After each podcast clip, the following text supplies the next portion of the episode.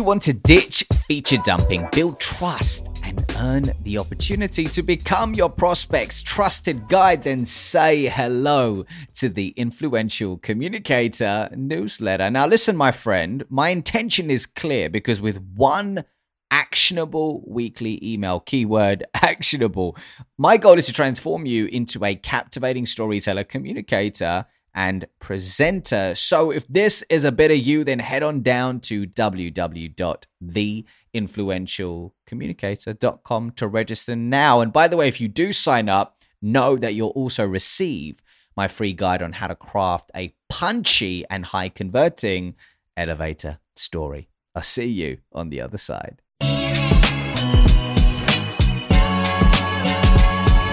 Welcome to the Influential Communicator Podcast, where my mission is to help B2B salespeople sell more by becoming authentic storytellers and impactful communicators without suppressing who they truly are or their values. I'm your host, Ravi Rajani, and without further wait, let's get into it. Okay, people, what do you get when you combine an artist? With a musician, with an improv performer, and with somebody with over two decades of sales experience. You get a unicorn, people, aka Christina Brady. Now, MetLife, Groupon, and Glassdoor are just some of the companies that she's graced her sales leadership and actual selling skills with. And today, she's the SVP of sales over at Spekit and is the host of the Taking the Lead podcast. And for this week's episode, I wanted to dig deep on a topic that I know Christina's passionate about, but I also know we haven't touched upon intentionally inside of the show just yet. And that topic is five ugly ways to spot if you're working for a toxic sales leader. Christina, welcome to the show, my friend. What's good? Thank you so much for having me. It's this is a topic that is also really, really close to my heart, and I'm honored to be the one to talk about it with you. Well, listen, my friend, speaking of toxic, there is nothing, nothing toxic about your new profile photo on LinkedIn and branding. I mean, it's so cool how literally I find like branding really tells people a story about that human, and your energy just leaps off the screen now on LinkedIn. Not that it didn't before, but I feel this new energy. Thank you so much. I'm trying really hard to embrace me and a little bit of the past that you talked about. I'm I'm an artist and I've been a performer and I come from a family of artists and performers and now I'm in this very corporate world, you know, where, you know, you sometimes feel like you have to button up and you can't show all of your color and all of your sparkle and I'm I'm trying really slowly to to break that and, and do a good merge of this sort of colorful, sparkly person that I like to be, but then also that element of professionalism. So maybe I'm trying to redefine it in some way, but I'm, I'm glad it's working. well, you know what's funny? I would say this is the first interaction that we've had in a real sense, but through LinkedIn, I would say one thing that I've noticed about you, and one thing I would say is one of your superpowers is being able to show up unapologetically self expressed and not suffocate your true opinion. But it's funny, I find the things that other people tell us are our superpowers is often the things that we have or still struggle with deeply. Would you agree or not? 100%. And I think it's because what comes across as your superpower is usually the thing that you're most passionate about, but then you're also the most worried that it's going to come across incorrectly or you're going to do it wrong. It's also the thing that's closest to a little bit of your personality and who you are. So your identity versus the role that you're playing. So that aligns to who I am and the experiences that I've had and who I want to be and show up as in the lives of every person that I interact with. But that's you have to be mm. so careful and so caring and do that the right way. And so you're ab- you're absolutely right. This is one area where I'm like Ugh, I feel like I'm screwing it up all the time, but it means so much to me that I'm always working on it and always looking to get better. Well, speaking of experiences and aligning your past and connecting the dots with the person that you want to become, what I'm curious about is what's one thing that we need to know more about in terms of your story to get a better context on who you are today? I'm talking about like that one little thing that maybe not many people know that would give us more context on Christina Brady today. Ah, I don't know how many people know this. Prob- probably actually a good number, just because I try to be really open with my story. But I mentioned I, I grew up with um, two parents who were divorced, but both were really, really notable musicians and artists in their space. And my mom was the pianist of the Chicago Symphony Orchestra, and my dad was a world renowned uh, opera singer. And so wow. there were these two really, really, I know, big, notable, you know, and I did all of these, these arts and things growing up. And then as luck would have it, my, my mom passed away when I was 20. My dad passed away when I was 21, and both at, as artists that didn't have things like health insurance and and benefits and retirement savings. Um, me and my three sisters wound up. So this was around 2007 during the last big recession. And when my parents passed away and they had no assets and they had no money and they had no estate, and neither one of them had wills because they were both really young, the bank foreclosed on our house. All of my belongings were sold in an estate sale to try to pay off their debt from uh, medical care, even though they were divorced from each other. I wound up spending months effectively homeless. I was in college and I was couch surfing. I slept at train stations a few times. I lost absolutely everything. So I have I have nothing of my mother's. I have nothing from my childhood. And I just remember thinking to myself, one, life is so short and we don't know how much time we have. And I think about every incredible moment in my life where I still long for my mom to be there and my dad to be there. And I remember the impact that they made on the lives of people while they were here through their art and who they were. And then I said to myself, look, for the time that I'm here, I'm going to try to make the best of every single day. And if I'm going to take up somebody's time and we don't know how much time we have as people, right? Like today could be the very last day. And if you went out to lunch with me during your last time on the earth, man, I want that to be worth it. I want to be worth taking that time. I want to be a person that you wouldn't look back and say, man, I hate that I spent the little bit of time that I had left there where I could have been anywhere else. So, how do I show up and who do I show up with? And what does honesty look like and caring really, really look like? And so it's becoming a person and a figure in every life that I meet where if I'm going to take your time, I want it to be, I want it to mean something because I've seen what happens when it's taken away so soon. I've been a victim of that. And I'm, I have it behind me on the wall here. It says, make it mean something, right? We have hard things yeah. that happen to us. Make it mean something. So I don't know if that was a little thing, but that's that's a lot of context into why I am the way I am. well, firstly, I'm so sorry for your loss. I had no idea about that part of your story. And what's actually really interesting, and I don't know if there's a correlation, but you started MetLife in 2008. So, was there a part of you when that occurred which said, okay, I love being an artist, but also simultaneously, I want to have the things that my parents didn't have in place for my kids and my family. So, what was that identity shift that needed to occur for you to enter corporate? Because I, I can imagine that being super challenging.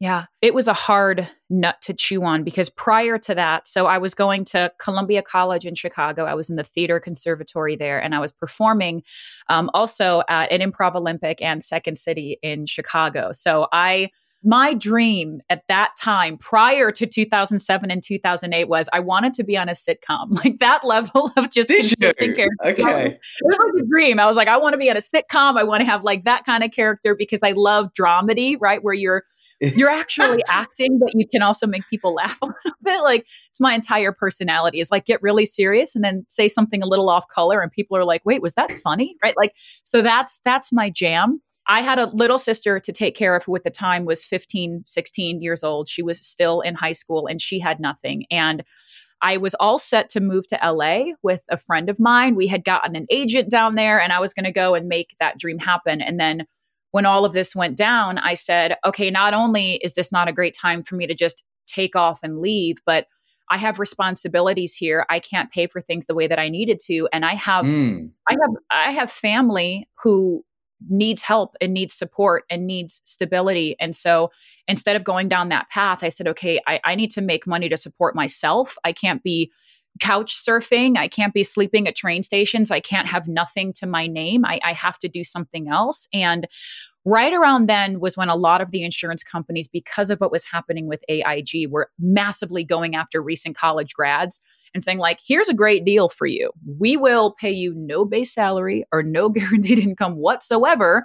You take a couple tests, you can sell people insurance, and then we'll pay you. What do you think? And I was like, that sounds great. I had no idea. I was like, I can take some tests. Let's do it. So I wound up getting all of my testing. I got all of my certifications, all of my licenses to sell insurance and um, annuities. And I had like my six, my seven, my 63. Anybody who's been in financial services, I just made you sweat a little bit because those are real scary. Um, but I got all of those. And then, I mean, I was hired and I did really, really well. And I sold a ton. I learned how to talk to people, I learned how to sell, I learned how to make a lot of money and have the motivation of nothing is guaranteed. And that kind of it changed the entire trajectory of where I wound up going. But I was able to get myself an apartment and I was able to afford having my sister move in with me and getting her into college and realizing that I could make it work. So I just taught myself how to be an adult and then took it from there. Well, it sounds as though, from what I'm hearing, family is super important to you, taking care of loved ones, as well as being able to not stifle that creativity. And if you've got a lack of money or cash flow, you know, you're not, you, you're operating daily with a chaotic nervous system and everything's in fight or flight. You can't really breathe. You know what I'm saying? And you know what's funny? I'm not surprised that you crushed it because you're a very articulate communicator and everything you did in the world of theater and performance, I bet served you so well in the sales world. What's one thing that gave you an unfair advantage when you first started at MetLife because of your performing background? Improv. I cannot yeah. say it enough, but every salesperson needs to take improv. I even lead corporate improv workshops for companies now because of it. Really? The ability That's dope. Yeah. Yeah, the ability to think on your feet, right? The ability to not be intimidated by not knowing where the conversation is going to go. The whole idea of improv is how do you take what is a no and turn that into a yes and? And it's not letting the no get to you, right? So when I would call people in the middle of dinner and be like, hi, let's talk about your own mortality. Let's go over your whole life insurance policy. And they'd be like, you know, blow off and hang up on me. I'd be like, well, okay, next one, right? It's like I would just be like, I'm just going to keep hunting through these and I don't really care if they hang up on me because eventually someone's going to talk to me. And then when they do, it's on, right? Like, how do I figure out their personality? How do I figure out, like, how do I mirror the way that they communicate? How do I make it comfortable for them, right? How do I get them riffing off of me? You're just thinking about, how do I communicate and get something going here versus I'm going to call you and try to sell you something? For me, it would become about, I'm going to get you talking to me. I'm going to get you feeling comfortable. I'm going to ask you good questions. And before you know it, you're inviting me over to go through all of your policies, right? Like that was kind of my tactic for how I was going to get it done. That's really funny. That's so cool. That's so cool. And I always say this whether it's acting lessons, improv, they should include that in onboarding programs for sales teams, right? I just don't get why we're not taught public speaking, storytelling, all this stage presence style skills early on. And then delivering that presentation to the C suite becomes that little bit less tricky. We got it right? That's mm-hmm. exactly it. You know what I'm talking about. I'm like floating out of my seat. I'm so excited right now. I'm like, yes, say that, that. we need more of that. We need more of that, my friend. But listen, speaking of insurance policies, one thing I think many sellers often don't have in an insurance policy is often a great leader right? To a great leader to back them when their backs are against the walls, to invest in them when things aren't going great.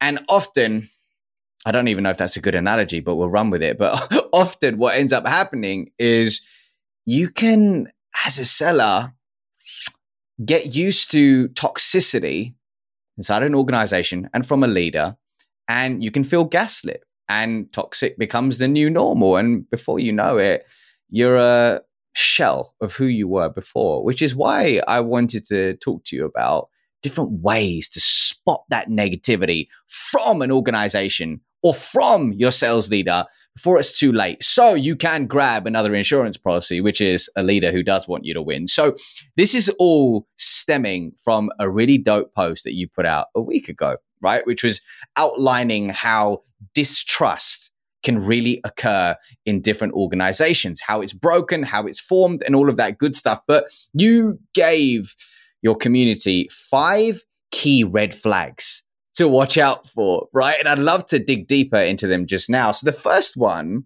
was you slowly start to doubt yourself. It really happens maybe on a subconscious level at the start. And before you know it, it's wreaking havoc in your life personally and professionally. So talk to that for a second. What do you mean by that? So that first step, it's it's the uncertainty and the doubt, right? It's where things at the organization start to happen really consistently, but they're small, right? They're little paper cuts where, well, we were told one thing and then something else happened and nobody acknowledged it. Well, that feels kind of strange. Or maybe it's a weird comment in a meeting where you're like, oh, I don't really love how that felt, but maybe I'll ignore that. Or, hey, we told you this was going to happen with either your compensation or your book of business or a project that you have or a promotion guideline. And then, oh, that's kind of weird. Like something else sort of happened. Or an employee departed the organization and we told you one thing happened, but then you think, well, it kind of feels like something else happened there, right? So there, there's this consistent drip that it doesn't stop of uncertainty and doubt and dishonesty that is coming from either one person in leadership or if you're in a really bad situation, multiple, where it seems like the culture is opaque, hidden, and disguised as transparency. But you just, you kind of have this feeling, right? I tell people like all of us have that gut feeling where we go, something like something about that didn't quite feel right, but I can't put my finger on it, right? So when I'm in a one-on-one with my leader, and they're like, "How is everything?" You've got this little thing in the back of your mind, but you don't know how to vocalize it. You don't know how to mention it. Or when you say it out loud to yourself, you're like, I'm being silly. I like clearly there's nothing wrong. I'm just being silly. I'm being oversensitive. I have baggage from elsewhere. I'm going to ignore that. And then multiple times a week, you're finding yourself saying, I'm going to ignore that. But nothing feels really big yet. It's just this really kind of slow burn of these little moments of, we'll call them distrust, that just kind of makes you go, there's something here, but I can't put my finger on it. And then that persists long enough before you get into sort of that stage two. Christina, there was one thing I remember I struggled with when I first entered the world of sales, which was the belief that everybody wants me to win everybody. And everybody wants the best for me. And everybody's going to treat me with the same intention that I have. And that's just not what I have for others. And that's just not the case. And often what can happen is you feel scared of speaking up but you also end up questioning yourself as to no I'm just being silly. It's not a big deal. And then it occurs again and again these moments of distrust. What's your advice for somebody who's early on in their sales career who is experiencing these moments but doesn't know how to decipher whether it's them just overreacting or if there's something to actually be concerned about. First thing I would say is start keeping track of every moment that hits you. And even if you can't identify what that is, if you're starting to have these moments of that didn't quite feel right, write it mm. down, write down what triggered that, write down when it was, and just try to keep an open notebook full of those things. And then try to hmm. bucket them into themes, right? Because, like, is the theme compensation? Is the theme the feedback that I'm getting from my boss? Is the theme that I feel like there's inappropriate remarks that are consistently made about me or my work? Is the theme that I'm consistently talked over or not listened to? Is the theme that I feel like I might be getting gaslit in these little areas here and there, right? Where are the themes? And you start to write them down and you start to write down the frequency. And if there is something happening, you will see a pattern because that's what this looks like. And when you start to see the pattern, that's when you can trust yourself that what you're picking up on is actually there. Because the first time you feel it, you go, ooh, I kind of felt a little bit strange. Okay, maybe we can write that off. The second time, the third time, the fourth time, right? That's you giving the company more grace or that leader more grace than they deserve, right? Sometimes we give the people who hurt us the most the most grace and kindness, right? We're like, no, no, no, they couldn't, po- no, no, no, no, they couldn't possibly. I'm sure, I'm sure they meant no harm. I'm sure they didn't mean it like that. I'm sure that they didn't have bad intent, right? We do that. We forgive them because we couldn't possibly accept the fact that this leader would do something like they're appearing to actually do. So we find all the ways to forgive it until we can't anymore. As they say, there's a difference between a mistake and a choice. You know, once it's a mistake and then it becomes a choice. So I really, really value what you just mentioned there. And I think that's going to help a lot of people, especially in a time like this when unethical behavior is arguably rife, because it's easy to be a great human when things are going great. But you learn a lot about a human being when things are. And when people are trying to show you who they are, let them. Yeah. Like, let them. You know, like, don't, you know, there, there's this element of when people are showing you bad behavior or showing you that they are distrustful or sharing with you that they are egotistical or that they want to take your ideas or that they don't see your brilliance. All these things happen in small little paper cuts. And we forgive and we forgive. Let, let them, right? Let them show you who they are. People will eventually. We can't hide who we are from the people we interact with every day for very long. Eventually, the real you and your real intentions come out. And it's usually in moments of extreme joy, right? Any extreme emotion brings out the realness in people. So when times are really tough, you see people for who they really are. When times are really, really good, you see people for who they are. Like when we're feeling anxiety, you see people for where they really are, right? It's easy for me to kind of put on a little bit of a front and maybe show some empty empathy before things get really, really bad. And you realize, hey, I had a whole one on one with you where you told me that you understood where I was coming from and you agreed that this was an issue at the organization and you said that you were going to help me. And it's, three months later and nothing has changed. And I actually don't think that you gave my feedback to anybody. So what was that? Were you just trying to appease me? Like you didn't give me any feedback back. And that's what happens a lot too, right? Is this idea of empty empathy over and over. No, I hear you. That sounds so hard. I totally agree. Well, let me see what I can do. And then it never leaves that room and they never do anything because they either don't know how to filter up feedback or they don't care. That's powerful. I think there's maybe instead of the five consequences or five ugly ways, I think we can add a little bonus at the end of a script of how to approach those confrontational conversations. But we're going to get to that, people. Okay. So the second interesting red flag, consequence, or stage is the concept of feeling high levels of suspicion. Maybe in leadership or your you know your team lead whoever it might be but high levels of suspicion talk to that for a second what do you mean by that so you go from we enter into any organization with all the hope in the world, right? I just accepted this job. I just fell in love with the company, hopefully, the leadership, the mission, the vision, what I've heard the culture looks like. And then I actually get in there and I'm interacting with the people in my team. And I'm sort of then getting the real story of what's going on, which you hope not only matches what you heard in the interview process, but also is so much better, right? We hope it's so much better. But then you get there in that stage one, you're like, oh, that felt a little weird. Like, oh, that was kind of strange. Like, oh man, that wasn't what they said it was going to be. Or, oh man, they, they mentioned it was going to not look like this and then it did, right? So there's these moments where it's happening to us, but it's almost surprising us, right? It's catching us off guard. Stage two is I go from this uncertainty and doubt of, hey, what's going on to now I expect there to be issues. So when you tell me that my comp plan is going to look like XYZ, I'm going to assume that there's something wrong there. I'm going to assume that there's an issue. I'm going to see you put in writing that you're going to do XYZ for me in terms of my career or feedback or coaching or opportunity. But I'm going to assume that probably something about that either isn't the way it actually is or isn't going to happen the way it's going to. So I get suspicious of almost everything, right? And then I start to look around and go, man, if this is happening to me, am I the only one? Right? Am I the only one that is getting a little suspicious about the things we see going on here? And that's where we say, who else is seeing this? Right. And that's where that starts, right? Where multiple people are like, did that weird thing happen to you? Yeah, that weird thing happen to me? I wonder where the next time it's going to happen.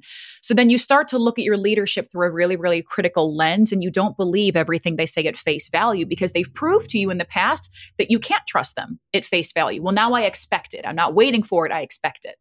Uh, two things I loved about what you just said. The first thing was get it in writing. Get it in writing. I definitely didn't do enough of that as a seller and as a sales leader, get it in writing, people, because lip service does not, uh, it's easy for people to forget that two years down the line. That's point number one. Point number two, which I loved, is the idea that words are one thing, but your actions will tell people the true story. Sales kickoff season is coming, people, and I love it, man. I love it because it's such an exciting time as a speaker, but for enablement professionals and revenue leaders, well, it can be kind of stressful, you know, and having delivered storytelling keynotes and workshops for revenue teams like NetSuite, Crunchbase, and AB Tasty, I know it's not just about motivation and inspiration, but also about finding the right speaker who can educate your audience and spark a long lasting shift in behavior. So, hey, if you are thinking about storytelling as a theme for kicking off your new fiscal year, then head on down to www.theravirajani.com forward slash speaking to check out my speaker reel. Take a look at some of my topics and some customer stories to see if there's a fit. And if there is, then you can scroll down to the bottom and book an alignment call with me directly. All right, let's get back to the show. So, if you are saying one thing, but there's a mismatch between your words and your actions, people are truly going to end up feeling a disconnect. And then later on down the line, they're going to be like, hold up, you acted like that previously. I don't believe what you're saying because I've judged the behavior from the past. So that's super, super interesting. I love that. Once again, death by a thousand cuts, as you would say, right? So if we look at flag number three, it sounds as though we go from uncertainty to really stacking that uncertainty, which leads into questioning everything around you and really saying, hold up, is this just me? Then that can lead to crippling anxiety, whether it's on a Sunday night or before that QBR or before that one to one with your manager. Talk to that for a second. What's where does that anxiety come from and what's the manifestation of that? So I'm actually going to give what could feel like a real life example and kind of quantify the three of these and then lead into kind of anxiety and jitters and where it comes from. So let's say that you're on a team and you're tasked with either coming up with ideas or presenting a project or building something brand new, right? So your leadership says, Hey, we hired you because of who you are, your voice, your skill, and you have full autonomy to go build, deliver, promote this thing, right? So you go, wow, I have full autonomy. You have full autonomy. This is your baby. You go do it. I'll give you feedback. This is your baby. You go do it, right? So then you go and you do that thing. You pour hours into it. You pour your heart into it. You fall in love with the work that you've done and you get into that room with your leaders and you can't wait to present the product of your love and your time and your sacrifice from other things. And then you get in there and they shoot bullets through it, right? Don't like this, bad idea, can't do that, can't do that, can't do that. Tell you what, I have a better idea. We're going to do my idea, right? Now that happens the first time and you go, wow, that felt really terrible, but wow, maybe I was just really off base, or maybe I didn't quite understand the prompt. There must be something wrong with me. Like I totally got that wrong. I'm embarrassed. I feel shameful, right? It's that uncertainty and doubt of I felt like I had autonomy over this. And then when I presented it, I almost got embarrassed by the fact that clearly somebody else in the room had a much stronger vision and they wanted to do what they wanted to do. Shoot, right? The next time that same individual says, Hey, I want you to go build this and take the lead. You've got full autonomy. Well, I'm already in stage two, right? I'm like, Yeah, you said that last time. And then I got absolutely slaughtered in that meeting. And then we wound up doing your idea anyway. So this time, I'm not going to put as much time into it and I'm going to expect you to tear through that. And I'm going to try to protect myself a little bit. So I'm still going to go in there. I'm going to do that, but I'm just expecting you to go in and have a real strong opinion about it. Right. So we're in stage two where then I build it, but I don't put my all into it because I know likely you're going to have an issue with what I wrote, even though you told me I have full autonomy. Now, let's say that's what happens every time you take your time to present an idea or a project or initiative. Eventually, you get to stage three, where when that individual says, Hey, I got a project for you, you have an instant physical reaction to that. You go, oh my gosh, every time I present an idea, it's never what you're quite looking for. I don't feel like I can ask questions to quantify what you're looking for. I know you're going to rip through it. Like, if you have an idea of what you want to do and you want me to feel like I have autonomy, I'd rather you just tell me what you want me to do and then I'll present that versus spend all of my time in an idea that's not what you want. So there's this, I can't guess or estimate what you want. But every time I put something together, it seems to be wrong. So I don't even know how to approach my job anymore right? And that's when you get into that anxiety and jitters, right? Where I'm not hopeful about the work that I'm doing. I'm not excited. I have this underlying anxiety with everything that I do, and I don't know how this is going to look or how it's going to be judged. Every time an email hits your inbox that is talking about, hey, I got an idea for you, instead of feeling excited that you get to jump in and build something, you get anxiety like, oh, what is this going to be? Is it going to derail my day? Is it negative feedback about something that I put together that I was passionate about? Oh, what is this going to be? Right. So then that anxiety, you wind up having that feeling with either that individual or that group of leaders consistently in every single interaction. Now, what I've learned about anxiety is anxiety not only is a mental an emotional problem, it's a physical problem. When you carry anxiety with you consistently, it actually deteriorates your health. It stops you from being able to sleep. It leads to you being dehydrated. It can actually cause other physical symptoms in the body where you can get sick from feeling anxiety time and time and time again. So then you're cycling with that as well. You're also, in a sense, trying to tell yourself still at this point, is it just me? And this is where you then start to internalize it, right? And you're like, I'm clearly terrible at what I'm doing. I can't get this right. I'm awful at this job. I have no good ideas. And then that continues to cycle until you move into the next one. Oh, I mean, I bet a very timely answer for so many, but it paints a vivid picture, right? It paints a vivid, vivid picture, which leads to the next flag or consequence about not feeling psychologically safe in the environment you're in, and probably more on a conscious level. And you describe that as fear. So, talk to that for a second. So, when you wind up getting into the fear environment, that is the point where there's probably no point of return. Even the individual mm. leader or leaders at the organization, even if they were to at this point try to acknowledge their behavior, or maybe they got some feedback and they're like, we're going to change, I'm going to get better. You don't buy this anymore. You're in a completely fear based environment. And you may also be experiencing a little bit of learned helplessness. So if you're not familiar with the learned helplessness experiment, it basically says that when an individual is given so many negative reinforcements at one point in time, they stop trying to escape that environment. So the actual experiment, it's a little bit dark, but we'll get into it. They basically took a dog and it was sitting on a floor, right? And the floor was divided in half. And on the half the dog was sitting in, that floor, every couple of minutes, there would be a light that would go on and then the floor would shock them like kind of a light oh. shock, which I know very, I know, I know, as an animal lover, oh. horrific, right?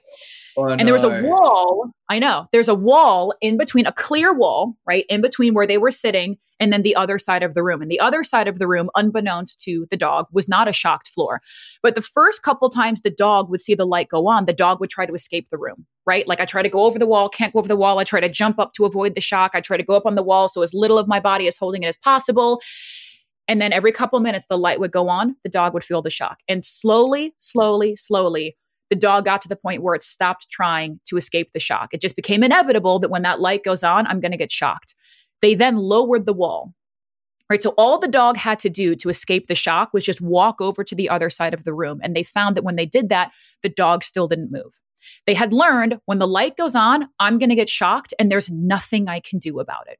So you're just living in this state of consistent fear, metaphorically. The light's going to go on and I'm going to get shocked, and there's nothing that I can do about it. So at that point in time, you stop trying to escape and you accept the fact that I'm living in this very, very fear based environment. And that's when you look to say, I'm either going to continue to deal with this until I get fired. I'm going to hopefully have somebody look and pull me out of the environment that I am in my work is going to start to suffer. I can't avoid the landmines because they're absolutely everywhere. And you get people in this fear based survival mode. Look, they're not doing their best work either, right? It's not good for anybody when you're in that environment. And the other thing is the people that are in that fear based mode, they're not going to their leadership and saying, Hey, I don't really feel safe at work. I don't like working with this individual. They're a poor leader because they don't trust that their feedback is going to go anywhere because that's what they've learned. It's a learned helplessness where they are constantly at work sitting in fear all the time. It's a really, really bad place to be. Oh, that study with the dog that actually hurts my heart genuinely. I mean, I was just thinking of like my dog Nelly, and I was like, oh, that, oh my gosh. But you know what's funny? You see it a lot. You know, if we use that analogy with employees today, they end up feeling numb to those shocks and that that behavior becomes normalized of sitting there and just accepting it. And it's it's painful to see because you can see it in somebody's face you can see it in their energy in their body language and how they're showing up which really really sucks. And you know what's funny? Sometimes people don't armor up as you would say right? Which leads beautifully to the fifth flag. You don't armor up because maybe you're normalized to that behavior or you get overly defensive. You go the other way and every little thing becomes something that you need to have a conversation about because as you said, it's death by a thousand cuts. So, talk to that for a second when you talk about armoring. Yes. So, the difference between the fourth stage and the fifth stage is you're right. Not everybody makes that transition at the org that they are in. So people usually will attrit the business and go somewhere else, somewhere between stage three and four. Like at that point, they're like, I'm done. I can't do this anymore. I have to leave. And what's usually upsetting about that is they're usually not running to an opportunity, they're running away. So it means the next yeah. job they take is going to be it's going to be the one that I take to get the heck out of this. This is a self-preservation tactic, right? So in those moments, it's even if you are in the worst possible situation, look out for the you one year from now, right? And you can run away and also run to. Try to think about what that looks like. Step outside of your situation. And if I'm going to run to something, what does it look like? And in fact, you should always have those down, right? Like before you're in the moment where it's an absolute panic, it's if I were to run to something, what would that have to look like? Because one day you might have to run away. So between this fourth and fifth stage, right? The fourth stage is I am just in a constant state of fear. I don't believe anything that this leader is telling me. I don't, I know that they don't have my best interest at heart. And so I'm just kind of surviving day by day. And when the light goes on, I'm just accepting the fact that I'm going to get a shock until I get really tired of that. And then I go into self preservation mode. That's when armor up happens. And it says, you know what? I refuse to let myself continue to be in a working environment with this individual. So I'm going to protect myself from them. I'm going to find a way to give feedback. I'm going to go and look for another job. I'm going to start giving them feedback, right? It's almost this moment of like, you know what?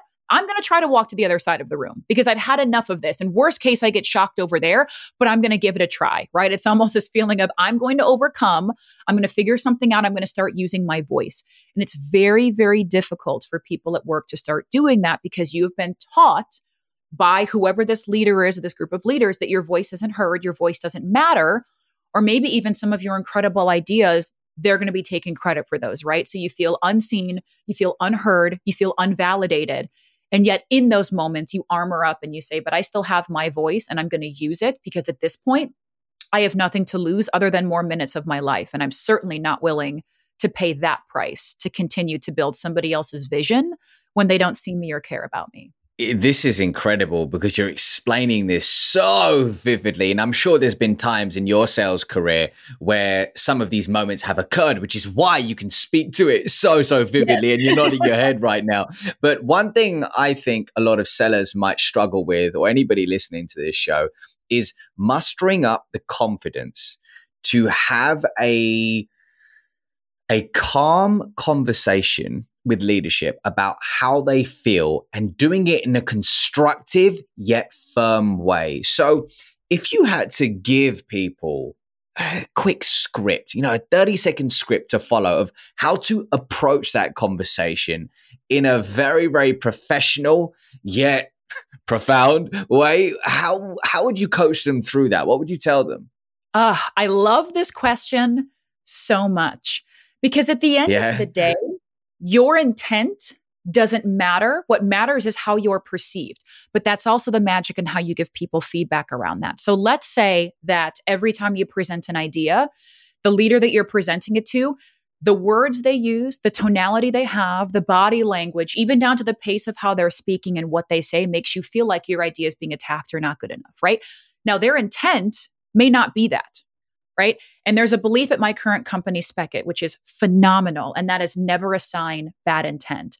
Well, eventually you can get to the point where, hey, I'm pretty sure your intent is bad, right? Because every single interaction, we are in the same place. But then therein lies the way that you can give feedback. So, one way is I wanted to have a conversation to you about a couple of the ways that I'm feeling. And I want to give you a few examples because I know as my leader that you care about my success and you want me to advance and do really, really well. And the way that I'm interpreting your messaging and your intent looks like XYZ. And here's the reason. Is that how you're meaning me to interpret that? Or am I getting that wrong? Right. So you're giving them the, you're not saying, you make me feel defensive. You're giving me bad feedback. It's, I'm interpreting your intent based on the way that you communicate to be XYZ. I'm interpreting your intent to say that you don't believe that I know how to do the job very, very well. I'm interpreting it that you don't think that I'm able to deliver in projects on time. I'm interpreting it that I have yet to actually get something right because you're always having to give me feedback on that. That's my interpretation.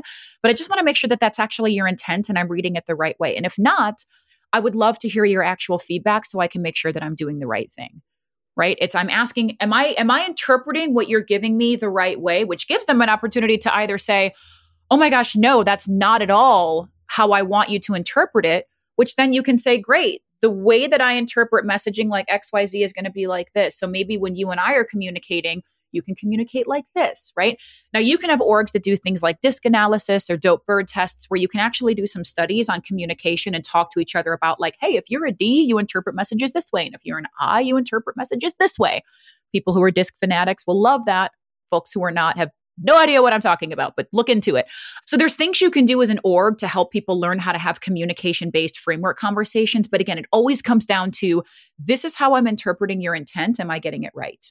And give them an opportunity to show you who they are. Mm, and as a theatre kid, you'll know better than anybody that it's not just about what you say, it's about how you say it. So the delivery, I'm assuming, is everything. So there we have it, ladies and gents. Christina Brady on the Influential Communicator podcast. Now, listen, my friend, before we finish up the show, my final question is, is as you know, the show is called The Influential Communicator. So I am curious as to who does Christina Brady look up to as an influential communicator and why?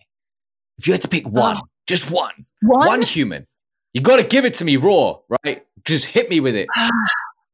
I am going to pick right now um, a wonderful woman. Her name is Deborah Senra. She's the VP of Sales and Growth at a company called Threeflow.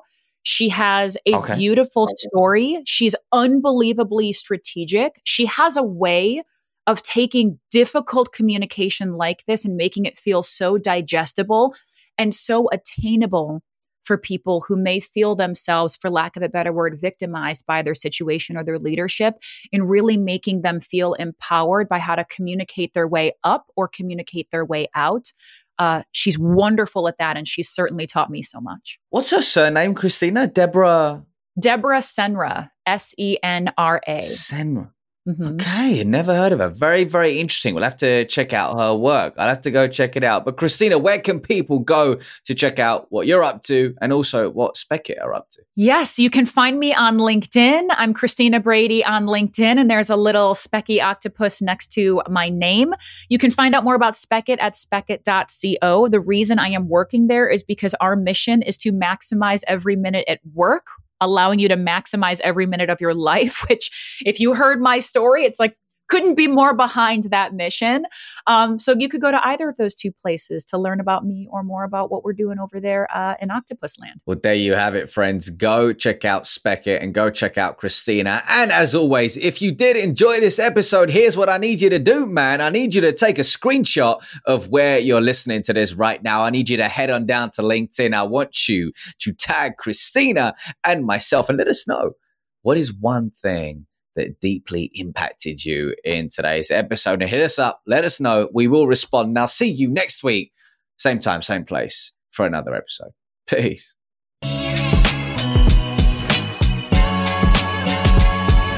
I have a question for you, my friend. And that question is is what would it take to have you subscribe to the Influential Communicator podcast and leave us a review on your podcast platform of choice. Because I tell you what, my friend, my big mission is to help B2B sellers and all listeners of this show sell more by becoming influential storytellers and communicators without without suppressing their personality and disowning their value. So hey, the more the word gets out about this podcast, the more people we can gather on this mission. So if you could support me, then hey, that would be dope. And if not, that's dope too. Either way, I got love for you, all right? I'll see you on the other side.